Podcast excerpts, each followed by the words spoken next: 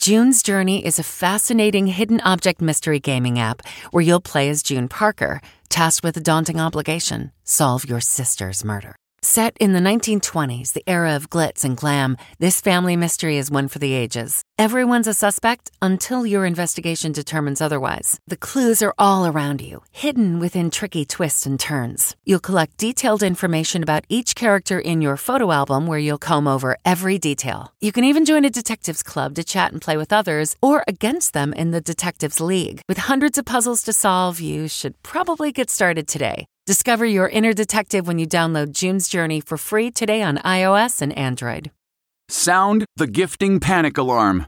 We've all been there. You need to find the perfect gift. You have absolutely zero ideas and you don't know where to start. Relax. Now you can use gift mode on Etsy. Gift mode takes the stress out of gifting so you can find the perfect item for anyone and any occasion. Just answer a few short questions about who you're shopping for and what they like, and Gift Mode gives you curated gift ideas based on hundreds of personas. Imagine pages of artisan espresso mugs for the coffee connoisseur in your life, or for the pickleballer, customized paddle covers in every shade imaginable. Etsy's got you covered. Need to find the perfect gift? Don't panic. Try Gift Mode on Etsy now. Audible is the destination for thrilling audio entertainment with highly anticipated new releases. The time is now more than ever to embrace the breathtaking, sinister, and shocking tales that can enthrall you, especially with brand new exclusive thrillers from best selling authors who are guaranteed to keep you gripped, like Amy Tintera's Listen for the Lie. With exclusive thrillers from best selling authors, captivating sound design, and dynamic performances, Audible brings these stories to life like never before. And as a member, you can choose one title a month to keep from their entire catalog. New members can try Audible free for 30 days. Visit audible.com slash WonderyPod or text WonderyPod to 500 500. That's audible.com slash WonderyPod or text WonderyPod to 500 500. Elton Simpson was being watched by the FBI for years but it didn't stop him from carrying out the first terrorist attack claimed by ISIS on U.S. soil. It happened in Garland, Texas. Simpson and another terrorist opened fire at a conference center. Incredibly, an FBI undercover agent was on the scene. I can't tell you whether whether the FBI knew the attack was going to occur. I would I don't like to think that they let it occur, but it is shocking to me that an undercover agent sees fellas jumping out of a car and he drives on. Um, I find that shocking. There's a lot of people gunning for me, so I'm not going to be reckless. Who's gunning for you? You are. I'm on 60 Minutes, right? Tonight, 60 Minutes reports on the real consequences of fake news lies on the left and the right, fed by fraudulent software that scam our social media accounts. Click on a fake news site, and publishers like Justin Coler make money. People in general are quick to believe anything that is not anything, but well, yeah, basically anything that's put in front of them in a format that is newsish. Until a couple of summers ago, the ancient game of chess was still mostly a mystery to the folks of rural Franklin County, Mississippi. What's this called?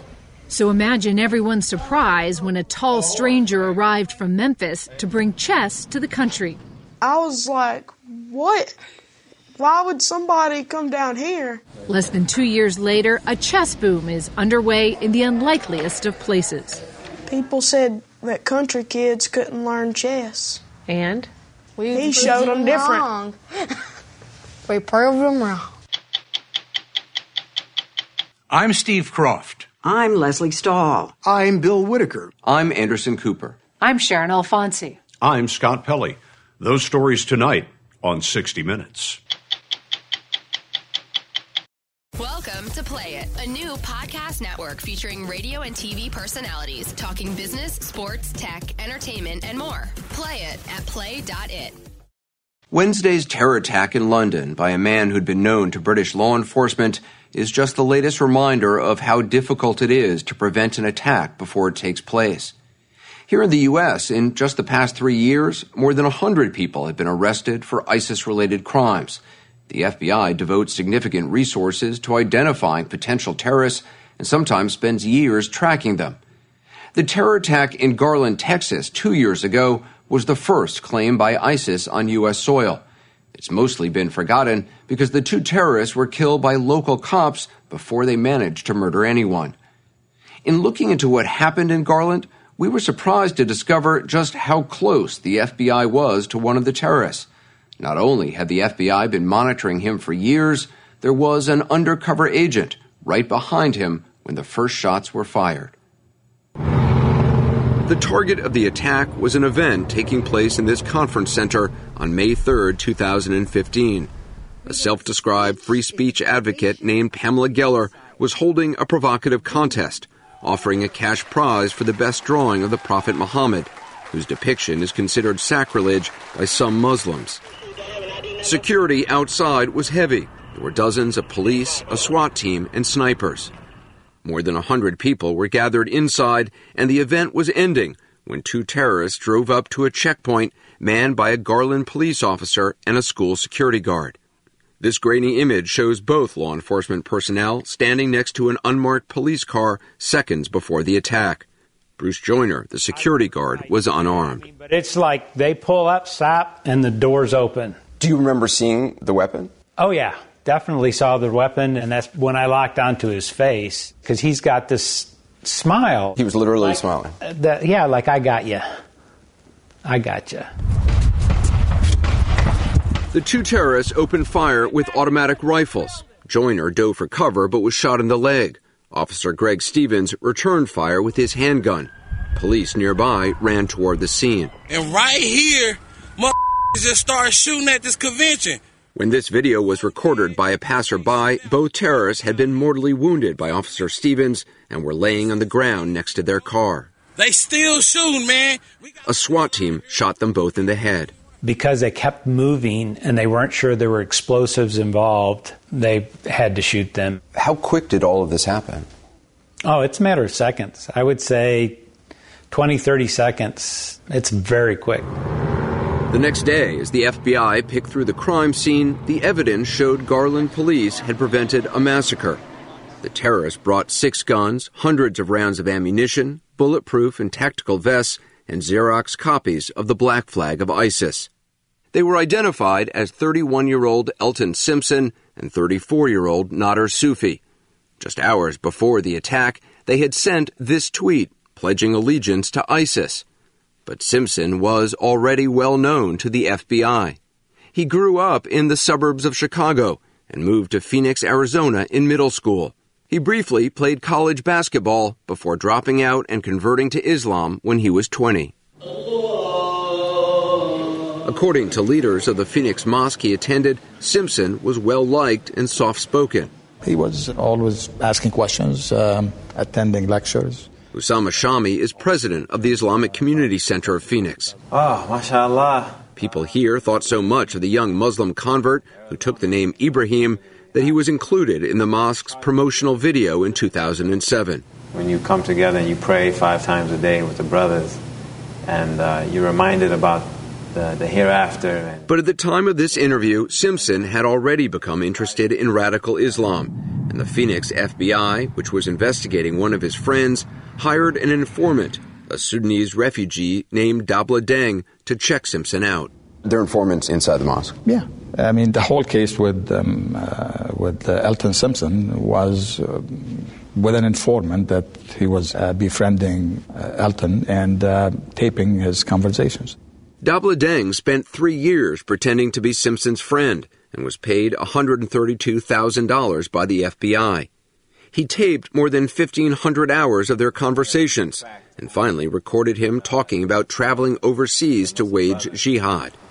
Simpson lied to the FBI about it and got three years probation. When he found out that this guy was spying on him and taping him, and then finding out that the government was doing that, I think something clicked in him. And the mosque we couldn't do anything because we don't know what what he did. He felt that the mosque had abandoned him. Yes and he felt that a lot of people had abandoned him.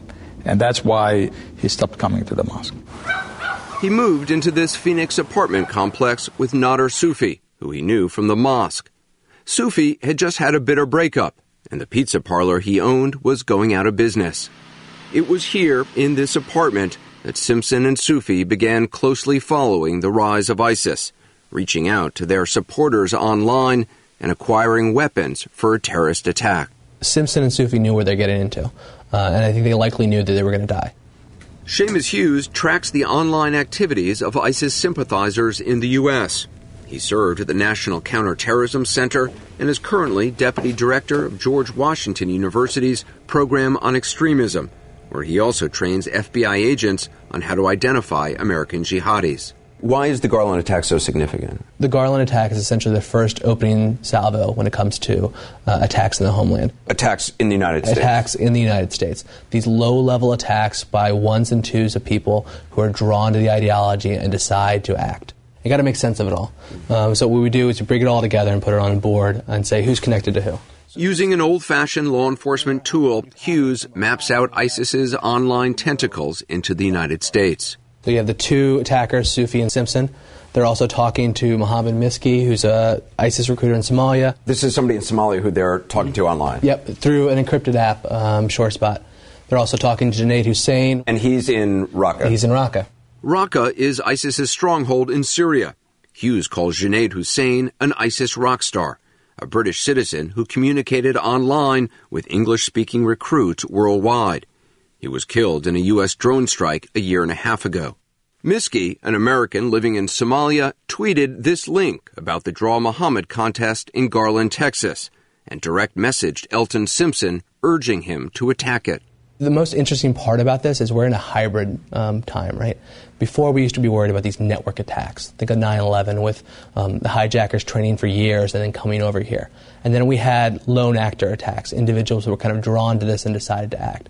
Now we're in this weird moment in between where you have a number of individuals in Raqqa reaching out to Americans in Ohio, New York, and other places and saying, so here's the knife you should use. Here's the address of the, of the local U.S. military officer, uh, and do what you can. Do you think Elton Simpson would have launched this attack if it wasn't for people in ISIS overseas who were online whispering in his ear? I think the, the folks whispering in his ear was a big part of it. The FBI closed the case on Elton Simpson in 2014, only to reopen it several weeks before the attack because of statements he made on social media. It speaks to a larger problem the FBI has, which is you have an individual who pops on your radar in 2006 but doesn't commit an attack till 2015. Mm-hmm. So, do you want the FBI to watch this individual for nine years? After the attack, Phoenix FBI agents became convinced the two men hadn't acted alone and began investigating Elton Simpson's friends.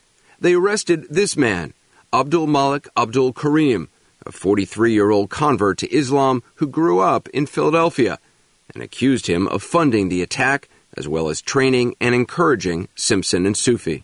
Witnesses at Abdul Kareem's trial testified the three men watched ISIS execution videos together and discussed attacking a military base or the 2015 Super Bowl in Glendale, Arizona. Abdul Kareem denied taking part in any discussions about a terror attack and says he rejected his friend's growing radicalization. He was found guilty on multiple counts and sentenced to 30 years in prison. But his attorney, Dan Maynard, continued to investigate and uncovered new evidence the FBI was much closer to the Garland attack than anyone realized. After the trial, you discovered that the government knew a lot more about the Garland attack than they had let on. That's right. Yeah. After the trial, we found out that they had had an undercover agent who had been texting with Simpson less than three weeks before the attack to him tear up Texas, which to me was an encouragement to Simpson. The man he's talking about was a special agent of the FBI, working undercover, posing as an Islamic radical. The government sent attorney Dan Maynard 60 pages of declassified, encrypted messages between the agent and Elton Simpson, and argued Up Texas was not an incitement. But Simpson's response was incriminating, referring to the attack against cartoonists at the French magazine Charlie Hebdo. Bro, you don't have to say that, he wrote. You know what happened in Paris, so that goes without saying. No need to be direct. But it turns out the undercover agent did more than just communicate online with Elton Simpson. In an affidavit filed in another case, the government disclosed that the FBI undercover agent had actually traveled to Garland, Texas, and was present at the event. I was shocked. I mean, I was shocked that the government had turned this over. I wanted to know when did he get there? Why was he there? And this past November, Maynard was given another batch of documents by the government, revealing the biggest surprise of all. The undercover agent was in a car directly behind Elton Simpson and Nadir Soofi when they started shooting. This cell phone photo of school security guard Bruce Joyner and police officer Greg Stevens was taken by the undercover agent seconds before the attack. The idea that he's taken photograph of the two people who happen to be attacked moments before they're attacked is stunning. I mean, talk about being in the right or the wrong place at the right or the wrong time. The idea that he's right there 30 seconds before the attack happens is just incredible to me. What would you want to ask the undercover agent? I would love to ask the undercover agent uh, are these the only communications that you had with Simpson? Did you have more communications with Simpson? How is it that you ended up coming to Garland, Texas? Why are you even there? We wanted to ask the FBI those same questions, but the Bureau would not agree to an interview. All the FBI would give us was this email statement. It reads There was no advance knowledge of a plot to attack the cartoon drawing contest in Garland, Texas. If you're wondering what happened to the FBI's undercover agent, he fled the scene, but was stopped at gunpoint by Garland police. This is video of him in handcuffs recorded by a local news crew. We blurred his face to protect his identity. I can't tell you whether whether the FBI knew the attack was going to occur. I would I don't like to think that they let it occur, but it is shocking to me that an undercover agent sees fellas jumping out of a car and he drives on. Um, I find that shocking. That he didn't try to stop. He didn't try to stop him, or he didn't do something. I mean, he's an agent, for gosh sakes. If this attack had gone a different way and lots of people had been killed, would the fact that an undercover FBI agent was on the scene have become essentially a scandal? It would have been a bigger story. I think you would have seen congressional investigations and things like that. Uh, lucky for the FBI and for uh, the participants of the event, you know, you're in Texas and everyone's a good shot there. The FBI's actions around this foiled attack offer a rare glimpse into the complexities faced by those fighting homegrown extremism. Today, the battle often begins online, where identifying terrorists can be the difference between a massacre and the one that never occurred in Garland, Texas. I mean, people brag about stuff, people talk big. One of the difficulties for the FBI is trying to figure out who's just talking and who actually may execute an attack. That's the hardest part when you talk about this, right? There's a lot of guys who talk about how great ISIS is. It's very hard to tell when someone crosses that line. And in most of the cases, you see the FBI has some touch point with those individuals beforehand. There had been an assessment, a preliminary investigation, or a full investigation. It's just very hard to know when somebody decides to jump.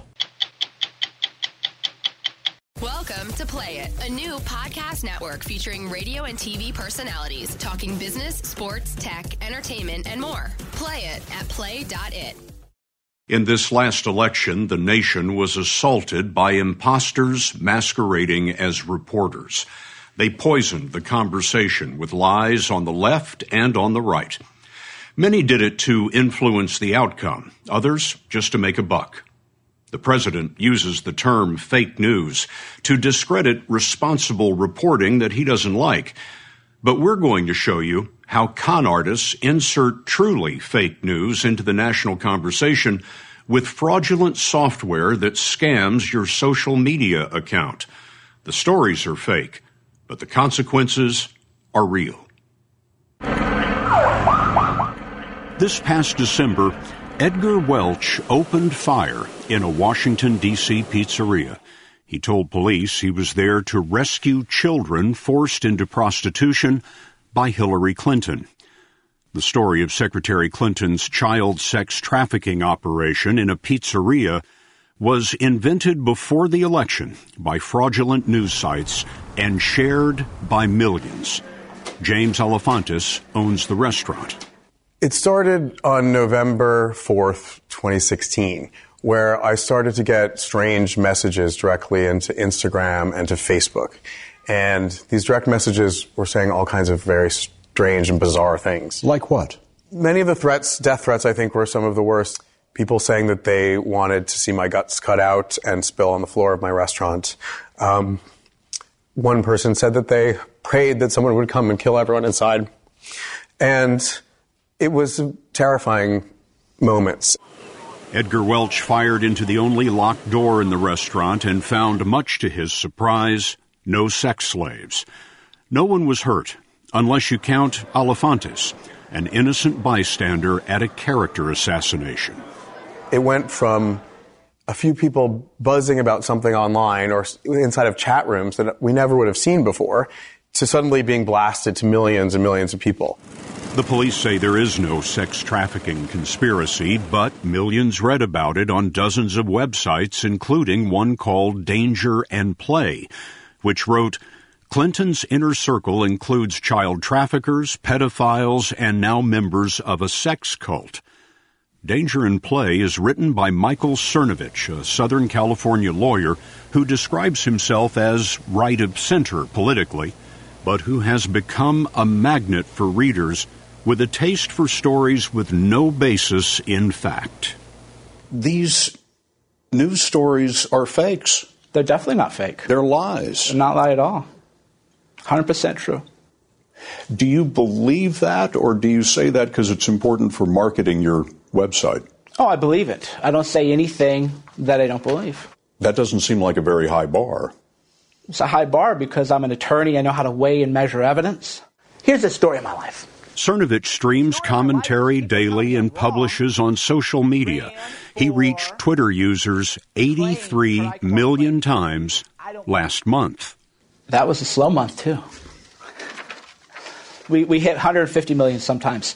What I'm doing is it's punchy, it's fun, it's counterintuitive, it's counter narrative, and it's information that you're not going to see everywhere else. In August, he published this headline Hillary Clinton has Parkinson's disease, physician confirms. You don't think that's misleading? No. You believe it's true today? Oh, absolutely. That story was sourced to an anesthesiologist who never met Clinton. It got so much traction it had to be denied by Clinton's doctor and the National Parkinson Foundation. She had a seizure and froze up walking into her motorcade. Well, she had pneumonia. I mean, how do you know? Who told you that? Well, the campaign told us that. Why would you trust a campaign? The point is, you didn't talk to anybody who'd ever examined Hillary Clinton. I don't take anything Hillary Clinton is going to say at all as true. I'm not going to take her on her word. The media says we're not going to take Donald Trump on his word, and that's why we are in these different universes. Cernovich's website is just one of hundreds publishing nonsense on the right and on the left. We were curious how a particular fake news article breaks out from one website and becomes a popular trending item on Facebook or Twitter, for example. And we discovered that one of the reasons is fraud. Some fake news publishers use computer software called bots to make their articles appear much more popular than they actually are. Bots are fake social media accounts that are programmed to automatically like or retweet a particular message. Jim Vidmar knows all about bots. He's a consultant who helps products or people get noticed on the internet. So, when we're talking about these bots, these are Twitter accounts masquerading as real people. That's right. By the thousands? Millions. We did an experiment with Vidmar's help. We bought 5,000 bots from a Russian website. They cost us just a few hundred bucks. We've set up an experiment so you can Great. show me how this works. And I'm going to tweet from my account what happens when 60 Minutes investigates fake news. So tweet that out. And there it is. Normally, I would expect real people to retweet my message a few dozen times. Vidmar programmed our bots to retweet my message, and then he turned them loose. Hit it with everything you Let's got. hit it with everything we got then. There you got, there you got 3.2 thousand retweets. Right Wait there. a minute. I went from 300 to 3,000? Uh huh. 3,400, now it's Now it's 4,400. 4.4 thousand. Yeah. hmm And then so people start seeing, real people start seeing it, and they start retweeting it and you know, responding to it. And it takes off. And it takes off. That matters because Facebook and Twitter select articles to present prominently based mostly on how popular they are. They can be fooled by bots. Our imposters expanded the reach of our message 9,000%. But our tweet didn't catch fire the way so much fake news does because our message was not salacious. You need to talk in their language about very specific words that that kind of get that emotional response. That's really the key to it all, the key to all of the fake news.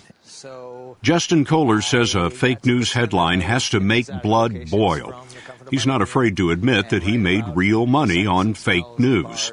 He's known for two fake news sites, one called National Report, the other Denver Guardian, where he pushed people's buttons on issues such as abortion and Obamacare.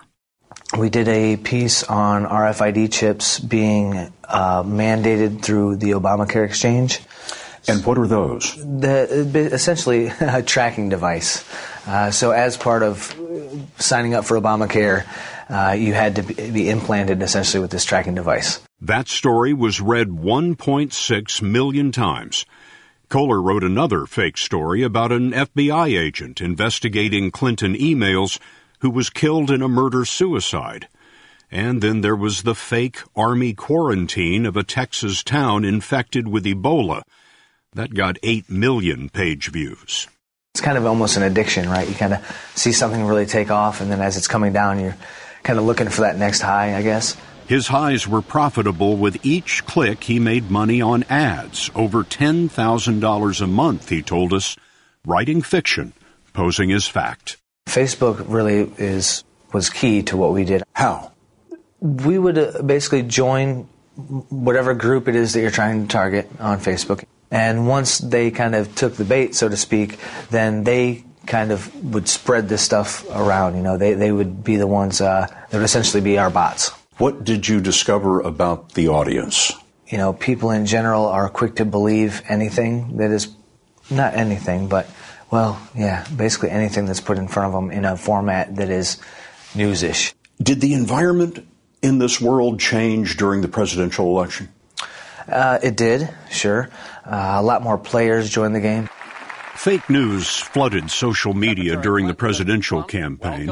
This story said Donald Trump was caught snorting cocaine in a hotel.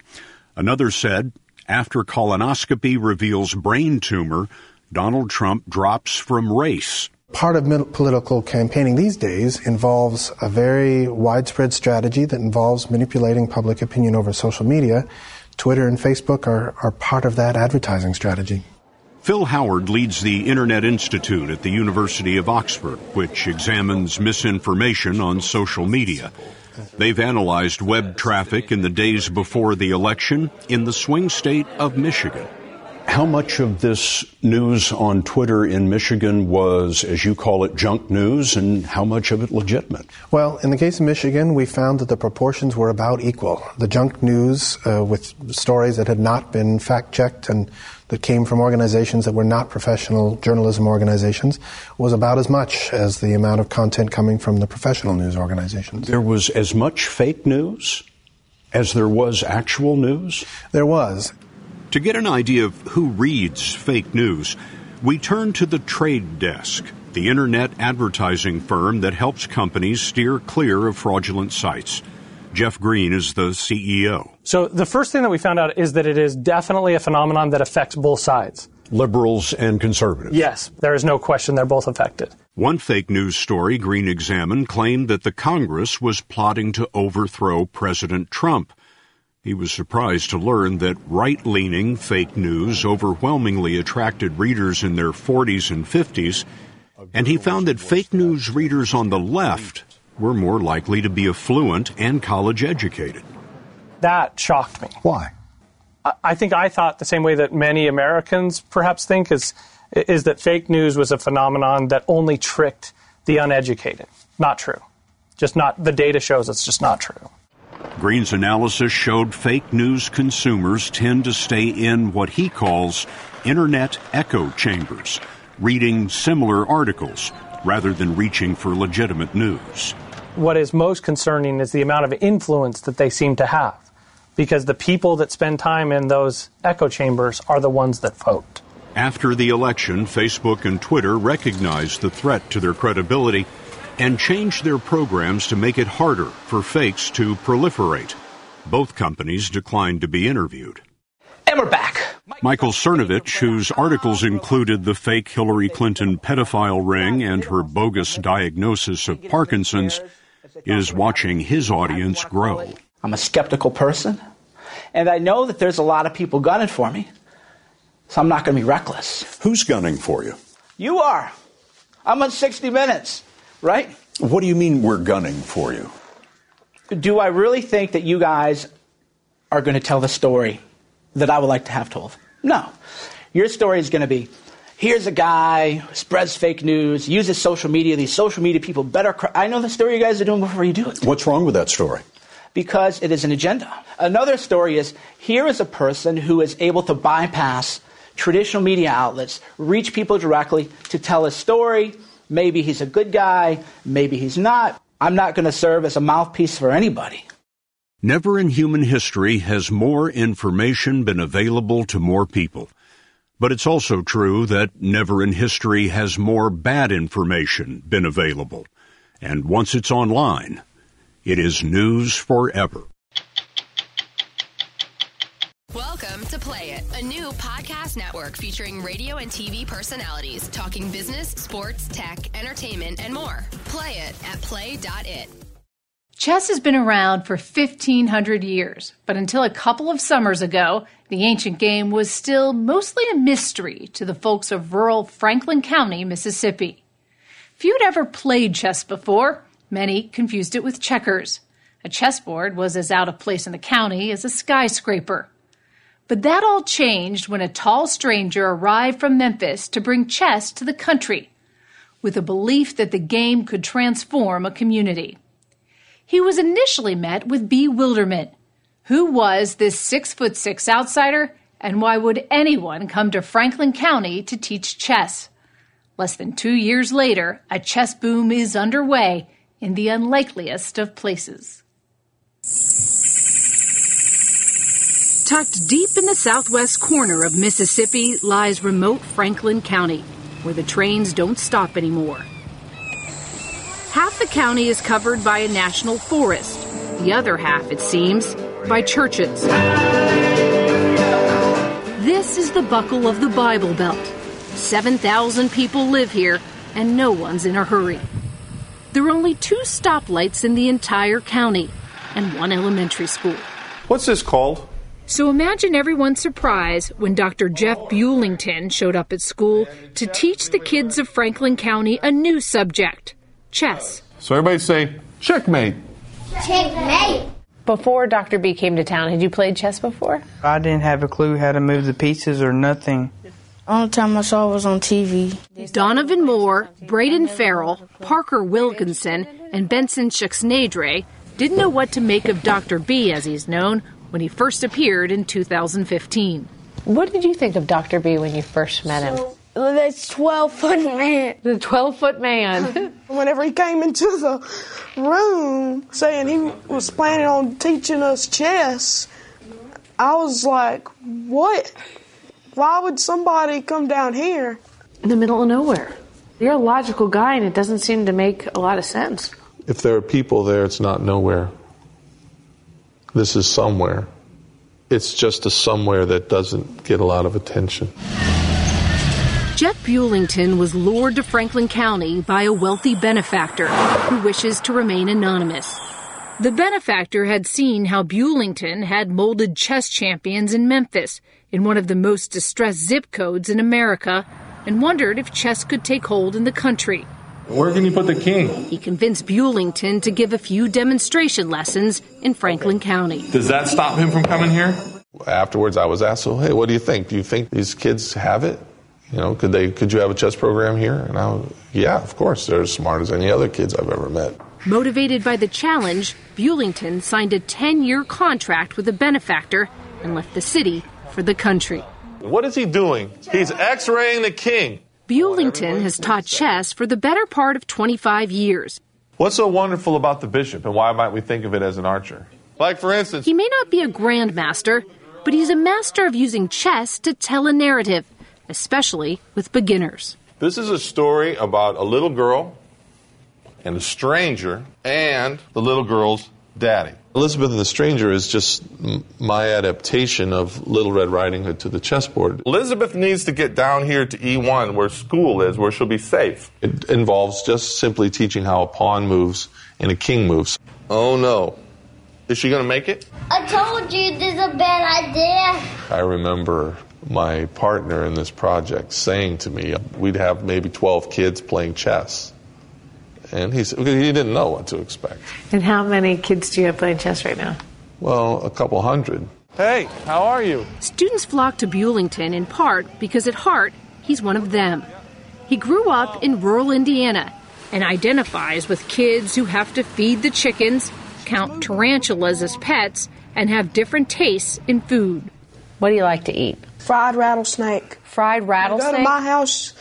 If we ever find a rattlesnake in a course of like a week or so, you're getting some fried rattlesnake.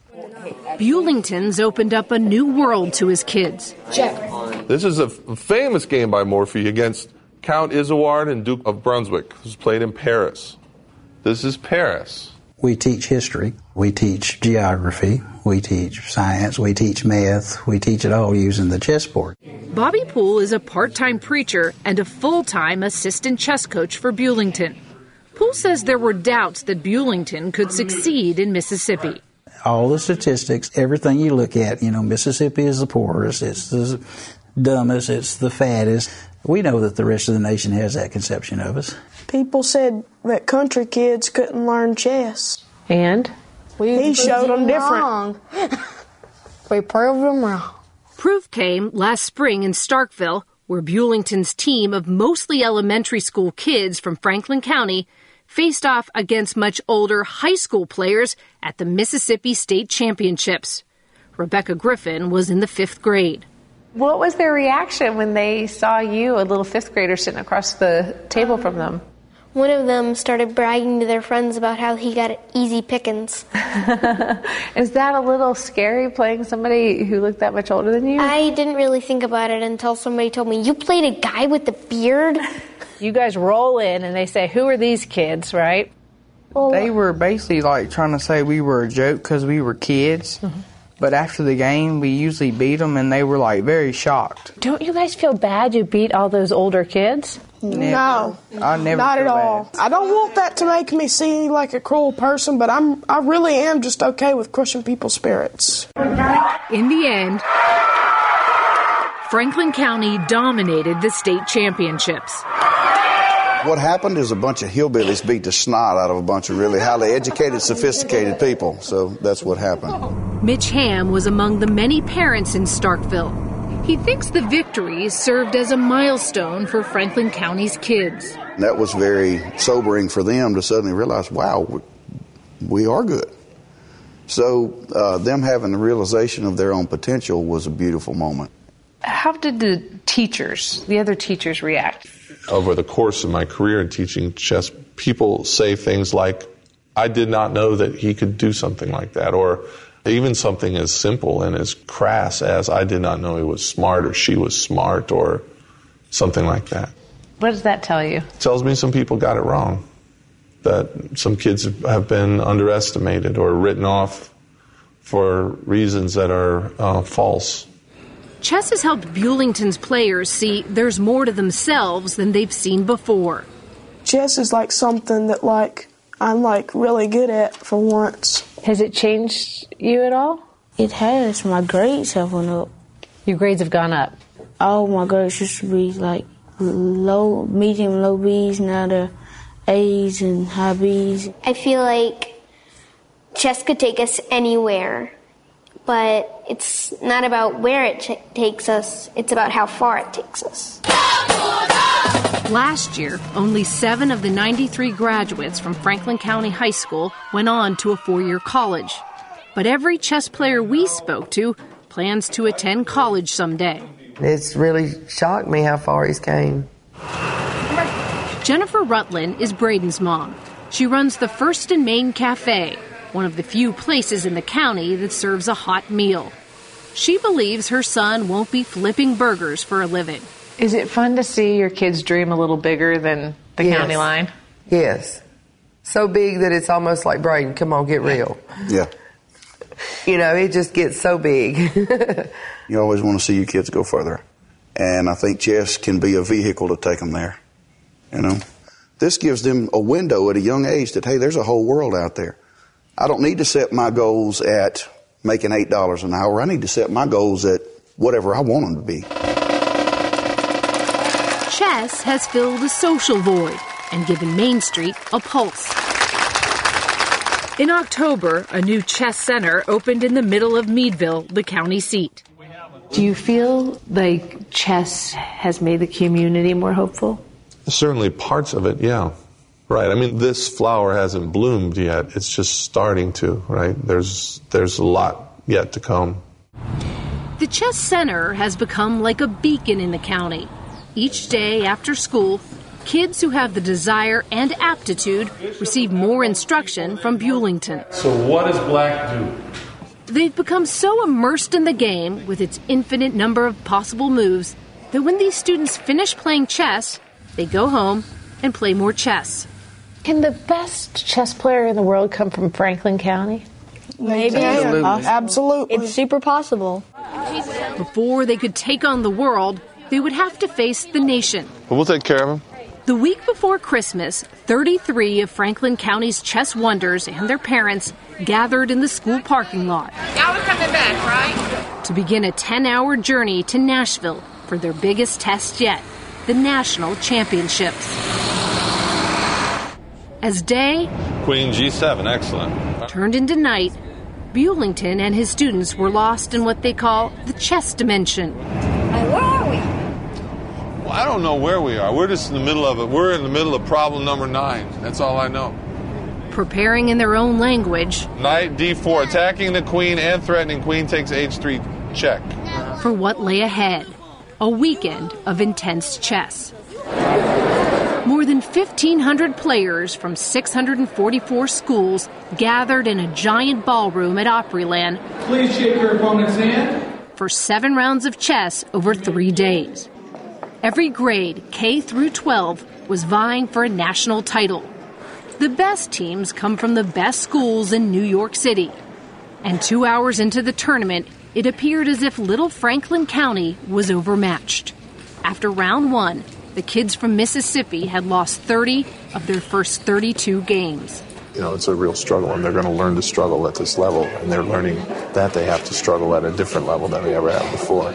What's the feeling when you walk in here as a player, as a coach, as a parent? It's a deep, uh, agonistic experience, right? Deep agonistic experience. Yeah, it's real, true competition based on skill alone, right? You look around and you can see it in the parents' faces as much as the kids that there's something significant at stake here.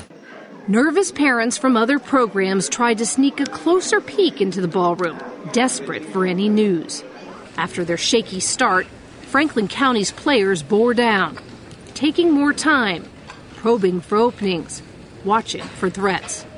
A Bulington mantra played in their heads let your opponent show you how they'd like to lose. Today's the last day, it's the hardest day, and it's By Sunday, with the final two rounds looming, Franklin County's fifth and sixth graders were hovering near the top 10. everybody needs to fight for those points today. We need them very much. Parker Wilkinson, Braden Farrell, and Benson Chuxnadre all delivered for Franklin County. That left Donovan Moore, who was mired in a two and a half hour struggle against a higher rated opponent from Kentucky. On the verge of victory, Donovan was asked for a draw. He said no. His opponent snapped. The tension of the event bursting to the surface. Donovan Moore eventually won, boosting Franklin County's fifth graders to number eight in the country. Making their debut to the stage, Franklin County Upper Elementary.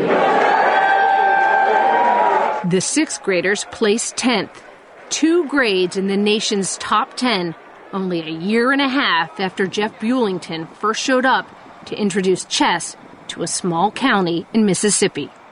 One thing that I don't think I say enough is thank you.